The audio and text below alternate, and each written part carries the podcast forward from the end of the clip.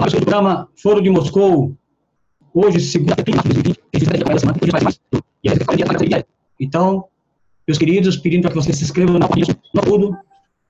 Estamos sempre aí pedindo também que vocês mandem seus likes, seus dislikes, comentem e façam propagar o jornalismo pela democracia. Bom dia, boa tarde, boa noite, Bruno. Bom dia, boa tarde, boa noite, William Robson. Eu estava dando uma observada. Eu, nós temos os, os, os sommeliers de cumprimentos, né? a galera que pede para gente não dizer bom dia, boa tarde, boa noite. Mas eu estava olhando, vários canais do YouTube também usam. Então, assim, a gente não está só. né? Bom dia, boa tarde, boa noite. É só uma questão mesmo de, de atender aí a, o público, dependendo do horário que ele está assistindo. William, semana vai começando quente no noticiário político, nesses tempos de coronavírus. É, aos poucos, alguma normalidade vai ressurgindo, fatos políticos alheios ao coronavírus vão acontecendo. Mas antes da gente começar a fazer essas análises, eu queria pedir para você, se gostar do programa, dedinho para cima. Gostou? Dedinho para baixo. Se inscreva no canal da Agência Moscou. Ative o sininho, curta, compartilhe e não deixe de se inscrever, que é o principal que a gente, que a gente precisa de você agora. Você vai estar concorrendo a esses livros. Se você fizer inscrição, você pode encontrá-los de forma mais detalhada nas redes sociais da Agência Moscou, nas minhas redes, nas redes de William. Você pode encontrar é, o, esses livros que eu estou doando para sorteio. A gente vai sortear para os mil primeiros inscritos. A gente já ultrapassou a marca de 700 inscritos no nosso canal. É, a gente vem tendo aí, desde que a gente passou a fazer o programa na Agência Moscou, uma média de 100 inscritos por semana. Pode parecer pouco se você comparar com grandes canais do YouTube, de gente que lá de São Paulo, do Rio, é, mas para quem está começando, dentro de um ambiente aqui de Mossoró, do Rio Grande do Norte, em que as pessoas não têm o hábito de utilizar o YouTube como fonte de informação e sim para entretenimento, é muita coisa. A gente está crescendo e, e vamos, estamos desbravando um mundo novo, atingindo um público é, carente ainda aqui no Rio Grande do Norte. Então, é questão de paciência, pé no chão, e eu acho que o Foro de Moscou ainda está fazendo história no jornalismo local. É verdade. Então é isso, é verdade, Bruno. E tem um detalhe que, nesse momento de quarentena agora, onde as lives estão bombando, né? Tem lives de todo tipo, artistas, é, professores de educação física, tem é, pessoas também comuns que querem bater papo com os amigos através das lives. Então, está bombando muito esse método de transmissão por videoconferência, coisa que a gente aqui da Agência Moscou já vem fazendo desde o final do ano passado, fazendo os testes preliminares para a estreia do Foro de Moscou, que foi no dia 6 de janeiro de 2020. Compartilhando aqui, Bruno, seu blog, é, mostrando que nem o coronavírus está parando a política em Mossoró. Por quê? O que está acontecendo em Mossoró de novidades que nem o vírus está conseguindo deter, Bruno? Olha, é, a gente está na época da janela partidária. Eu, eu, eu, eu vou trazer o, o assunto. Se eu quisesse chegar aqui e, faz, e dizer o que setores da classe média adorariam ouvir, da classe média mais histérica, eu diria: os políticos são insensíveis, eles não se preocupam com o povo, a gente está passando por uma pandemia e eles estão se preocupando com a eleição. Mas a gente não pode tratar assim, não seria honesto. A gente tem que parar de satanizar a classe política por satanizar. Vamos lá. Tem um calendário eleitoral. Se discute adiar a eleição, mas isso ainda não está certo. Se você fosse político, precisasse arrumar uma nominata para disputar sua reeleição, você faria o quê? Cruzaria os braços? Porque você não pode contrariar a classe média histérica, moralista de goela, e ficar sem partido para disputar a eleição em outubro, caso tenha eleição mesmo, ou você ia tentar cuidar da sua reeleição, arrumar um partido para disputar a eleição, participar das articulações políticas, se adaptando às circunstâncias da quarentena. Seja sincero, você que está assistindo o programa, reflita. O que é que você faria se você fosse político? Você ia tentar se articular, se adaptando à realidade da quarentena. Então, o que é que os políticos estão fazendo? Eles estão conversando no WhatsApp, estão fazendo videoconferência, eles estão se virando da forma que dá. Porque eles precisam encontrar saídas, eles precisam formalizar as nominatas. Ou a gente vai pegar e parar tudo, então na semana que encerra a janela partidária. O calendário eleitoral só vai ser alterado por meio de, de, de decisão do Congresso. Enquanto o Congresso não decidir nada, você não vai é, é, é, ter alteração do calendário. Não é o TSE, numa canetada, que resolve isso. Quem resolve é o Congresso. E tudo no Congresso requer uma, uma articulação complexa, demora. Demora. Eu já recebi um vídeo de Aécio Neves fazendo uma proposta absurda, que é unificar as eleições em 2022. Não. Se for para adiar, tem que se adiar ali por um, dois meses. No máximo ali fazer em janeiro do ano que vem a eleição. É, não, não, não, faz sentido você adiar para 2022. Isso é, um, isso é uma pilantragem. É, é, ainda mais dá dois anos a mais de mandato para os atuais prefeitos e vereadores, dando aos prefeitos o, o direito de disputar a reeleição. Quer dizer, o cara reeleito é de 10 anos de mandato. Mas, Bruno, é, é, mas o que está é, efetivamente assim, acontecendo? O que está acontecendo efetivamente que o pessoal não, que não está não tá parado? Eles. WhatsApp, do jeito que a gente conversa. WhatsApp, vídeo. Mas você tem alguma coisa assim já mais ou menos? Eles estão se articulando. Hã? Você já tem alguma coisa já mais ou menos aí de ouvir falar, alguma coisa assim, não? Não, olha, os políticos agora estão trabalhando em silêncio. Eles não estão passando informações, muitas informações. É, não tem, até porque, como eles não estão se reunindo presencial, político gosta muito de foto. Então, eles se reúnem e tiram a foto.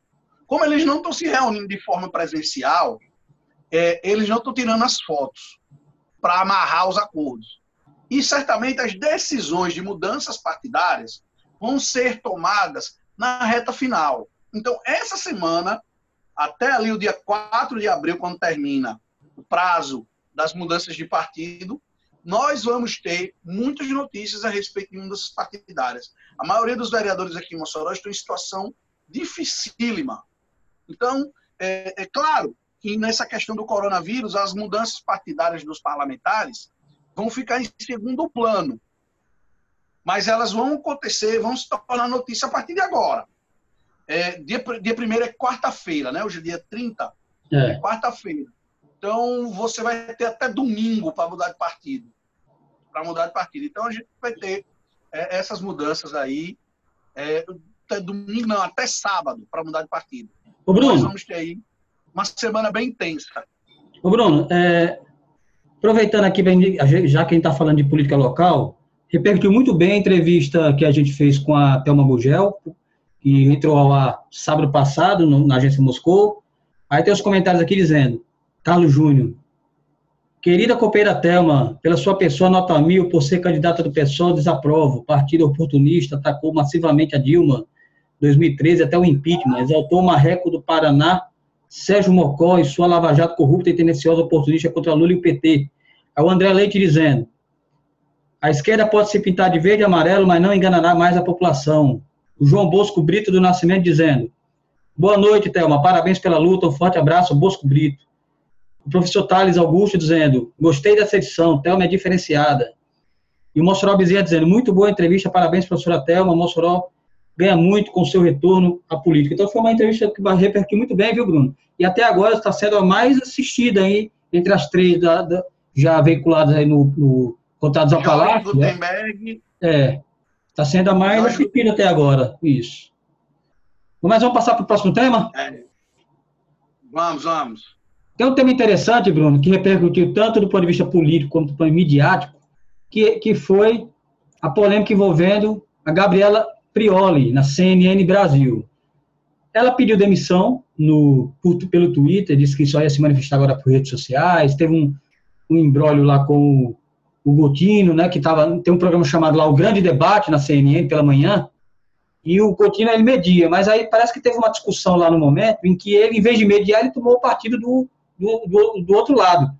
E ficou interrompendo o tempo todo, e ficou interrompendo o tempo todo a Gabriela Prioli, esse Coutinho tem aquela aparência de, de jornalismo do Ratinho, né, de, de programas Mundo Cão, ele tem todo aquela, aquele estereótipo daquele tipo de jornalista, e ele, e ele simplesmente interrompia, não deixava a, a Gabriela Prioli falar, se manifestar, e ela tomou uma decisão, e agora a CNN está querendo reverter a crise, impedir que ela saia da emissora, porque está pegando mal para a emissora, que todo mundo sabe que a emissora CNN Brasil ela tem um, um pé fortíssimo no bolsonarismo, né? Tanto o, o Menin, que é um dos sócios, quanto o Douglas Tavolaro, sobrinho de Edir Macedo, que dizem é o teste de ferro de Edir Macedo na sociedade com a CNN Brasil, estão, são muito ligados a, ao, Edir, ao, ao, Jair Bolsonaro, ao, bolsonarismo, e, está, de, de, certa forma, o, o Gotinho tomou as dores do patrão ali, tentando impedir que ela se manifestasse sobre um ponto de vista que ela queria ir contra o naquele momento.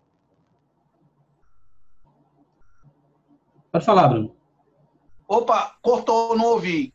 Repita, por favor. Não, eu estava dizendo que, que a, a Gabriela Prioli ela foi muito interrompida por esse tipo de jornalismo que está defendendo claramente o bolsonarismo, né?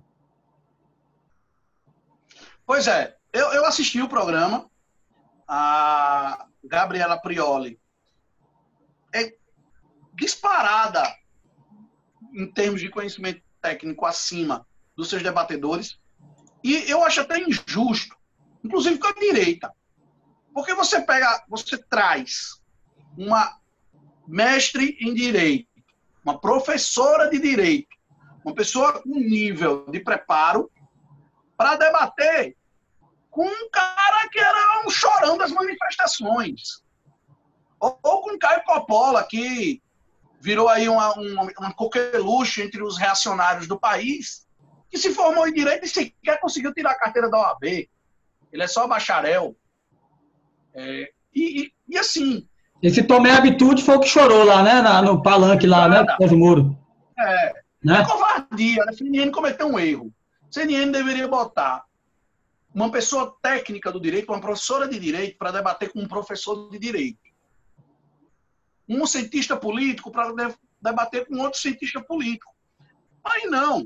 Pega a, a, uma especialista, uma pessoa preparada, para debater com um cara que é ignorante. E, Bruno, e só para acrescentar isso que você está colocando. Só para acrescentar isso que você está colocando, Bruno, a, a Gabriela Priola é mestre em Direito Penal pela Universidade de São Paulo, e professora de pós-graduação na, na, na, Universidade Presbiteriana Mackenzie. Então, quer dizer, ela, ela tinha propriedade para falar sobre o que ela estava falando, né? Pois é, o nível aí é, é muito grande a diferença de nível. A, a, o grande problema, William, é que, como a maioria das pessoas, as pessoas são, são leigas nos assuntos, elas tendem a se identificar com o argumento leigo. Ah, é o que eu acho, ah, estou falando isso porque eu sou um cidadão brasileiro. Esses eram argumentos do Tomé Abduti. Então ele chegava lá e dizia que as leis eram brandas. Aí ela ia lá e mostrava que não era. Ela mostrava vários exemplos, mostrava várias situações, trazia os números, mostrava que o Brasil é um dos países que mais encarcera no mundo. Então, não, não cola. É, é, ele, aí, tem uma hora que Tomé Abduti dizia que o, o, o cidadão de bem estava com medo, estava trancado dentro de casa. Cara, para lacrar nas redes sociais é ótimo. É. Mas quando você vai debater com alguém que traz dados, números, aí o que, que acontece? Uma coisa que acontece comigo, com você, que a gente que, que estuda, que pesquisa o que vai falar, é, as, o que acontece com a gente é muitas vezes você passa por arrogante. Você passa como alguém que se acha. Porque você chega lá, pô, tu não leu. Aí tu chega com esse argumento aí, e geralmente a galera, essa galera parte para o argumento ad hominem. O argumento sobre a pessoa e não sobre o assunto. E eu sempre jogo, eu jogo desafio. Fundamento que você está dizendo com base em quê? Então, assim, as pessoas acham muito, acham muita coisa. Mas elas pouco embasam o que dizem. Até porque quem tem a obrigação de embasar o que diz sou eu e você, Will. Somos nós jornalistas, os técnicos da área. Agora, as pessoas precisam aprender a absorver informação. Veja essa questão do coronavírus. Os especialistas dizem uma coisa, o imbecil do presidente diz outra. Eu não respeito o presidente. É, meus caros bolsonaristas apaixonados, não quiseram assistir o programa, bicho, não assiste. Não quiser ler meu blog, não leia. Azar o seu, não estou nem aí. Eu não quero aplauso de ignorante. Eu, quero apla... eu não quero aplauso, eu quero que você se informe. Não quero aplauso de ignorante, não. É, eu, quero até, eu queria saber como é a sensação de ser aplaudido por uma massa ignóbil. Eu queria saber como é essa sensação, mas eu não, não quero, não faço questão de tê-la.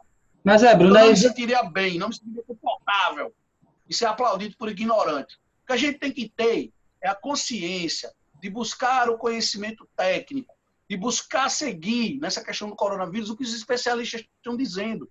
É, as pessoas Bruno... pegam e seguem um imbecil, um paspalho, um irresponsável.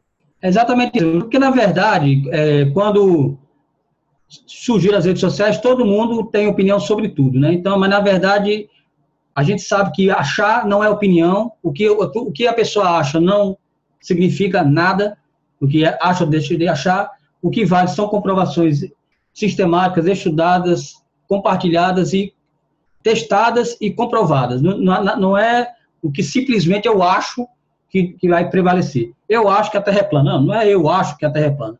Eu acho que coronavírus é uma gripezinha. Não, se o seu achar não significa nada. O problema é que quando parte do líder, digamos, da nação, tem um certo peso, foi criticado, inclusive, não sei se você viu essa matéria que está na capa do jornal o Globo de hoje, que eu vou compartilhar aqui, Bruno, que é, é antes de a gente entrar no tema também de já do coronavírus, também em Mossoró e tudo, essa entrevista que o Globo publicou hoje. É impressionante um líder colocar em risco a vida do seu cidadão, diz o, o Bolsonaro, o autor de Como as Democracias Morrem, né? o, o Steven Levinsky.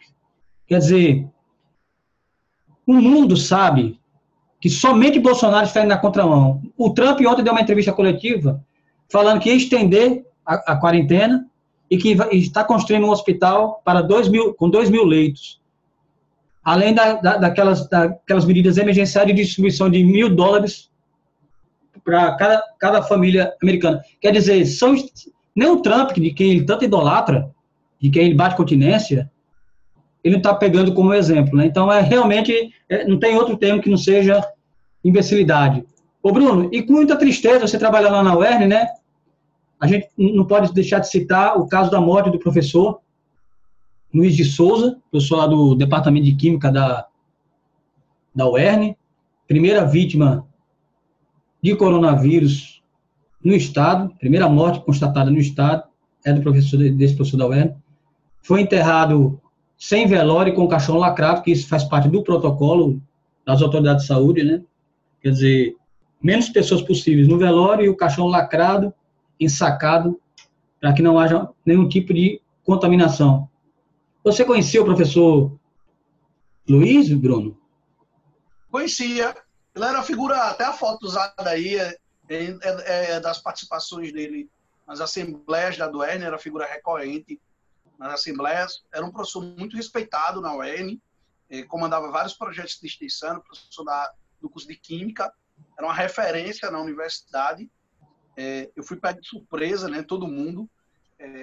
Quando começou a espalhar é, eu pedi até nas redes sociais que a galera tivesse um pouco de cautela e esperasse a CESAP, a Secretaria Municipal de Saúde, se manifestarem. Porque eu não sou, não acho que a informação oficial seja a determinação da verdade. Mas a informação oficial, nesses casos, para dizer que o cara morreu ou não de coronavírus, ela é fundamental. É, então, as pessoas têm que ter calma para espalhar. Tem que ter uma confirma, a confirmação. Até porque é, eu entendo que o, os dados estão sendo tratados com transparência.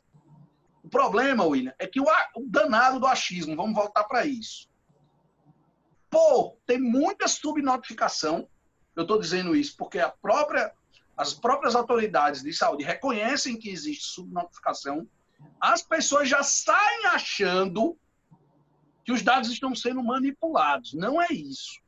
É porque as fontes oficiais só podem falar de casos confirmados os casos que fizeram exame. Por exemplo, após o carnaval, é, eu tive todos os sintomas de coronavírus, menos febre. Eu tive ali durante cerca de quase duas semanas todos os sintomas. Até comentei com o William em privado, já com, com os meus amigos mais próximos. Se eu tive ou não, vai ser subnotificado. Porque a orientação era: se você não está passando mal, você não deve ir ao hospital para não superlotar. Então eu segui a recomendação. O que eu fiz? Repousei. Fiquei em casa. É, e eu não tinha. Eu fui ao médico quando um dia que eu passei muito mal, o médico passou uma, o médico passou uma, uma, medicação, melhorei, beleza. Mas eu procurei não sair de casa, procurei não, não ir a aglomerações. Então, a gente precisa observar essas questões, esses dados, essas orientações. Então, vai ficar subnotificado. Tem gente que não vai apresentar nenhum sintoma e vai ficar subnotificado. Então, é preciso observar isso. E muita gente não tem se atentado. Ô, Bruno, e tem um detalhe também interessante aqui. Outra coisa, eu não estou dizendo que eu tive coronavírus, não, viu, William? Antes que alguém saia falhando. Não, exato. Não, você, tá, é, você falou que tem é, sintomas que parecem, né? Na verdade, quem tem uma gripe é, pode dizer que tem coronavírus também, né? Eu fui é. um médico, o médico achou que era uma virose. É, uma virose tem sintomas muito parecidos com o do coronavírus, né? Mas a questão é só é verificada muito depois. Foi o que aconteceu com esse professor da UERN, né? Os familiares, é, segundo a matéria aqui no Mostrar disseram que ele foi internado porque ele tinha problema de diabetes, a situação foi piorando, aí ele só recebeu a informação de que, a família só recebeu a informação de que ele teria morrido por conta do, do coronavírus depois de um teste que foi feito é, no período que, em que ele estava internado. Então, é, é, não é, um dos problemas que a gente tem, que a gente está enfrentando, é a questão dos testes também, para verificar ou não se o, o paciente com sintomas está realmente com Covid-19. Ô, Bruno, por conta disso, o governo vai estender a quarentena no estado até o final de abril. Foi decidido isso há pouco tempo, saiu aqui no site Saiba Mais, o Rafael Duarte, e diz o seguinte, que a governadora Fátima Bezerra vai estender o período de quarentena no RN pelo menos até o final de abril. A Casa Civil já trabalha o texto do novo decreto para renovar as medidas em vigor, que inclui uma série de restrições para estabelecimentos comerciais, transporte público e também proíbe aglomerações em locais públicos. E o decreto atual tem validade até a próxima quinta-feira. Então, vai renovar, né, Bruno, o decreto, e esse decreto vai permanecer até o final de abril. A meu ver, uma atitude sensata, porque o pico ainda do coronavírus não chegou no que se imagina, né? Tem que, tem que final de abril e início de maio haja um pico, e essa questão e essa medida tende a manter, de certa forma, um pouco mais estável a subida, né, a crescida ascendente né, da curva do, do, número de casos no Rio Grande do Norte, principalmente depois dessa morte, Bruno. a gente está gravando o programa agora, ainda não saiu o boletim da CESAP. Mas, olha, a gente tinha na quarta-feira 19 casos. Na, no sábado, a gente saltou para 45. Na sexta foi para 28, 45. Domingo ontem, 68. Muito provavelmente a gente vai bater 100 casos confirmados hoje. Mossoró tinha um. Em três dias pulou para 19. Então, é preciso, vai aumentar. Porque agora que o governo passou a intensificar os testes. Então, a gente vai chegar, se não hoje, amanhã, a 100 casos confirmados do coronavírus. E o corona, os casos confirmados finalmente saíram de Natal, Mossoró e Parnamirim, que são as três maiores cidades. Já foi para São José de Mipibu, para Monte Alegre, já foi para outras cidades. Então, a tendência é que vá aumentando. A, a, o povo diz, ah, o professor Luiz de Souza morreu porque ele era diabético. Porque, olha, entendam, o coronavírus, ele se aproveita dessas, de, de alguns problemas. Ele potencializa, né, Bruno? Acelera a morte das pessoas. É, ele potencializa. É isso, é isso que eu tinha que entender. Ele potencializa. É. O professor Então, se não pega coronavírus, eu estaria vivo. Isso. O, o, o enterro, eu, eu, foi tão doloroso ver as, as imagens que eu vi que eu acabei não me abstendo de noticiar. É, o professor foi enterrado na mesma hora, ele morreu minutos depois, ele foi enterrado. Ele foi enterrado de madrugada, meia-noite. Só foi, não teve velório, não teve despedida da família do corpo. Não teve nenhum ritual. Eles simplesmente fecharam o caixão e enterraram. É, é imagem de filme de, de, ficção científica, os caras todos é, é, é protegidos, fazendo os coveiros fazendo o, o, o, sepultamento, um negócio doloroso. É, é Bruno, só que eu vi que tem coragem de noticiar isso. Bruno, e Bruno olha só, Bruno, você, isso é que você falou. Não Bruno, só... porque não dá, é chocante. Bruno, tá? isso que você falou aí, que parece filme, é, é, que parece. Eu estava lembrando muito, você falou, me lembrou muito da, da, daqueles filmes distópicos, né, estilo Mad Max, que fala de um fim de, de, de epidemias e tal, que a gente acha que nunca vai acontecer e que acontece, e, e acontece. Saiu uma matéria no Jornal Globo, muito relacionada a isso que você fala, que foi o caso da, da, da pandemia de gripe espanhola. Em 1918, quando chegou ao Brasil, uma, uma, historiadora conta no Jornal Globo que ninguém levava a sério quando chegava no Brasil. Era, era, era como se fosse uma chacota, todo mundo queria continuar trabalhando, né? ninguém, ninguém se preocupava com isso. Muito parecido com o que a gente está vendo no coronavírus. Né? Aí começou a, a, se agravar a situação, muitas fake news, na época não existia, mas espalhava é, é, como, como nunca, e também havia muitos charlatões, remédios que apareceu do nada dizendo que curava a gripe espanhola. Muito parecido, é, parece que a, a novela se repete, viu, Bruno? Aí diz, diz o seguinte, que ela, ela conta aqui no, num dos pontos da, do texto, multiplicava os curandeiros e charlatões, inimigos declarados da medicina oficial. Os doutores reagiram, conseguiram proibir que a palavra cura viesse associada a tais fórmulas. Certas palavras começaram a ganhar visibilidade, e epidemia foi uma delas. Aí, aí o que aconteceu, Bruno? Até o presidente Rodrigues Alves, eleito em março de 1918, caiu de cama espanholado, não tomou posse e faleceu no ano seguinte. Quer dizer, a gripe espanhola vitimou até o presidente Rodrigues Alves, que nem, che nem chegou a tomar posse. Mas a, até então, ninguém levava a sério. Né?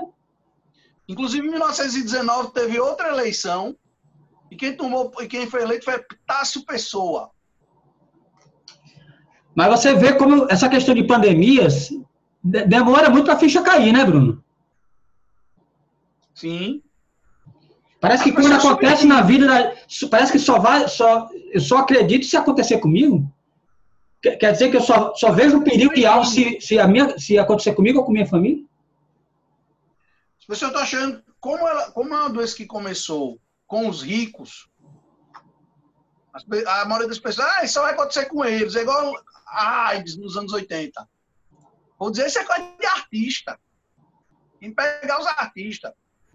E não é assim, gente. Os artistas, né? Calma, falta um S. É, e, não, e não é assim. Olhe, fazer quarentena, ficar em casa, é um gesto de amor. Para quem não está em grupo de risco. É um gesto de amor. É pensar nos seus que estão em grupo de risco.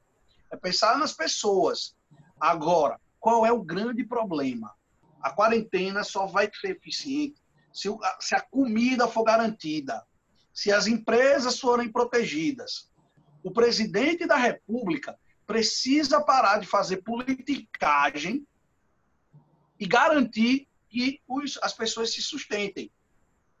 Fazer o que os outros países estão fazendo. Não precisa ser idêntico, faz adaptando a nossa realidade. Mas agir, pensar nas pessoas. A ordem é cuida das pessoas, depois cuida da economia. E Bruno, você protege sabe... as empresas. É tão simples. Tem dinheiro para isso. Agora, quando você gastar, você vai endividar a, a, a, o poder público. Depois resolve.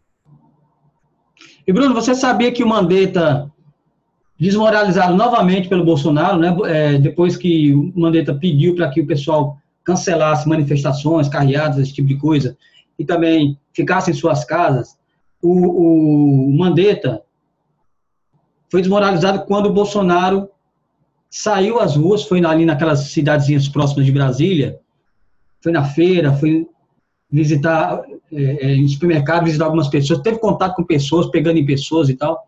Aí sai no jornal Globo de hoje, está aqui, aliados pedem que Mandetta resista no cargo e prevê mais embates com Bolsonaro.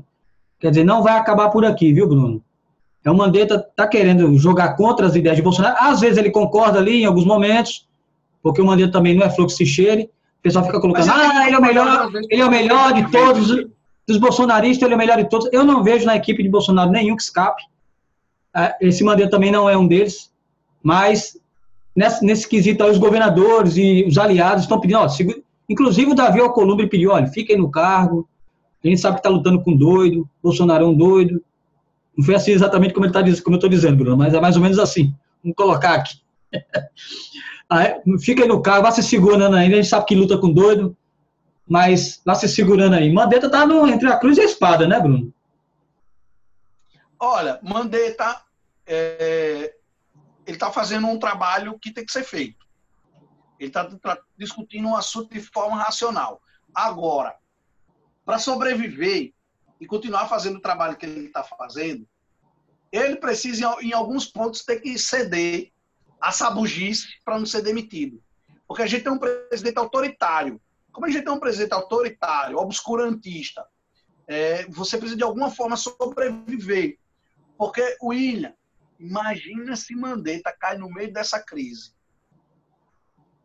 Bolsonaro vai trazer um, algum olavista aí maluco e botar lá. Toca fogo em tudo, viu, Bruno? Para ser ministro da saúde. E olhe, nesse momento, o que tem de oportunista, lambendo a rapadura, para pegar um ministério que tem um dos maiores orçamentos do país, não é brincadeira. Então, o Mandetta, ele não é só sobrevivência como ministro é também a sobrevivência para evitar que um maluco venha para o lugar dele. É verdade. E, Bruno, interessante você falar isso aí, porque eu, eu, eu escrevo na, nas minhas redes sociais, eu chamo o Bolsonaro de presidente Jim Jones. Você sabe que é o Jim Jones, né? Aquele líder da seita. Jim Jones, aquele líder da seita que conseguiu conduzir 900 fiéis para a morte, um suicídio coletivo. Aquele suicídio coletivo, sim, sim, conheço né? Então aí eu chamo ele de presidente Jim Jones, que ele, ele chama, ele fica chamando a, a boiada dele, os fiéis dele, para um suicídio coletivo, né? o tempo todo. Então eu fico fazendo esse tipo de comparação. Bruno, você sabia também que o coronavírus já chegou em Tibau? Tem aqui uma informação aqui do portal do RN. Tibau tem o primeiro caso confirmado de coronavírus. De acordo com a comunicação, o paciente já se encontra em isolamento e em boas condições clínicas. Uma coisa interessante, Bruno, que, eu, que não sei se você já parou para se questionar, tem um número de casos registrado no RN, mas o RN não está divulgando casos de pessoas que ficam curadas. A Espanha está divulgando é bastante isso aí. A Espanha, a Itália está divulgando muito número de pessoas que, que contraem o vírus, que vão para casa, mas que ficam curadas. É, o, o, o Estado precisa dizer também que ele está ficando curado da, né? É, inclusive, eu tenho dificuldade para falar isso aí, porque eu, para dizer que teve os casos de pessoas curadas, eu preciso ter o dado, o levantamento. Eu não posso chegar aqui e inventar, ah, desses aí eu acho que uns 10 já foram curados. Não. O Estado precisa divulgar esses dados, eu acho importante, fundamental, para as pessoas entenderem. Muitas as pessoas vão ficando curadas também. Isso. Há casos de cura. Não é? Não é o... Você não pode inventar.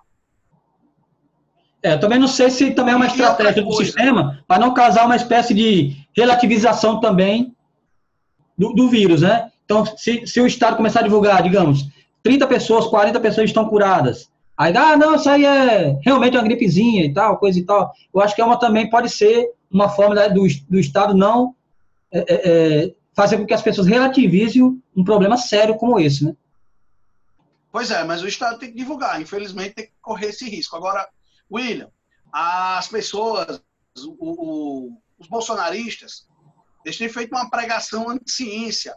e cobrado imparcialidade da imprensa, porque eles querem que a imprensa é, o trate as teses de Bolsonaro com a mesma credibilidade do que a orientação dos cientistas. É. Isso é um absurdo. Isso não é ser imprensa imparcial. Isso é estúpido. Então, e vamos parar. Tem coisas que não dá para ser imparcial. Vai ser imparcial para combater. É, é pra, pra, eu vou ser imparcial agora e vou levar em consideração os terraplanistas.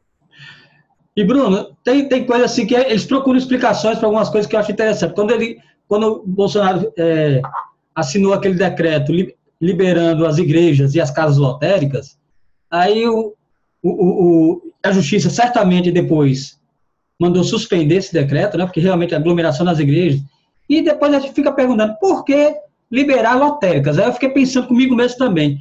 Por que liberar lotéricas? Porque não tem sentido. É, é, o que? Apostas? Vai beneficiar os empresários de apostas? Aí, o, que, o que é que.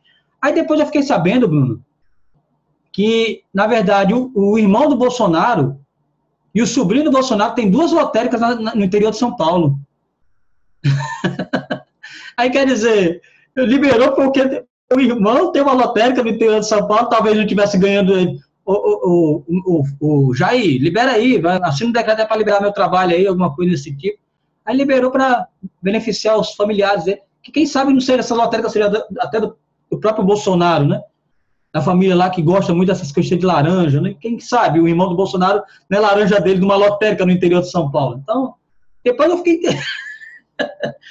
depois eu fiquei me perguntando. Mas ainda bem que esse decreto já foi derrubado, né? Já, já foi, já foi. Ô, Bruno, vamos encerrar por hoje? Vamos, vamos ficando por aqui. Tem mais assunto para a gente falar, mas o tempo já estourou. Isso. Agradecer a você que acompanhou o programa. Gostou? Dedinho para cima. Gostou? dedinho para baixo, vida que segue. E não deixe de se inscrever no canal, ativar o sininho e compartilhar nos seus grupos de WhatsApp. Isso mesmo. Amanhã a gente volta com mais um Foro de Moscou. Essa semana ainda de quarentena, quarentena até o final do mês. Segundo o governo do estado aí, a gente vai estar acompanhando todos os dias os principais acontecimentos sobre a pandemia. Até amanhã, Bruno. Até amanhã, William.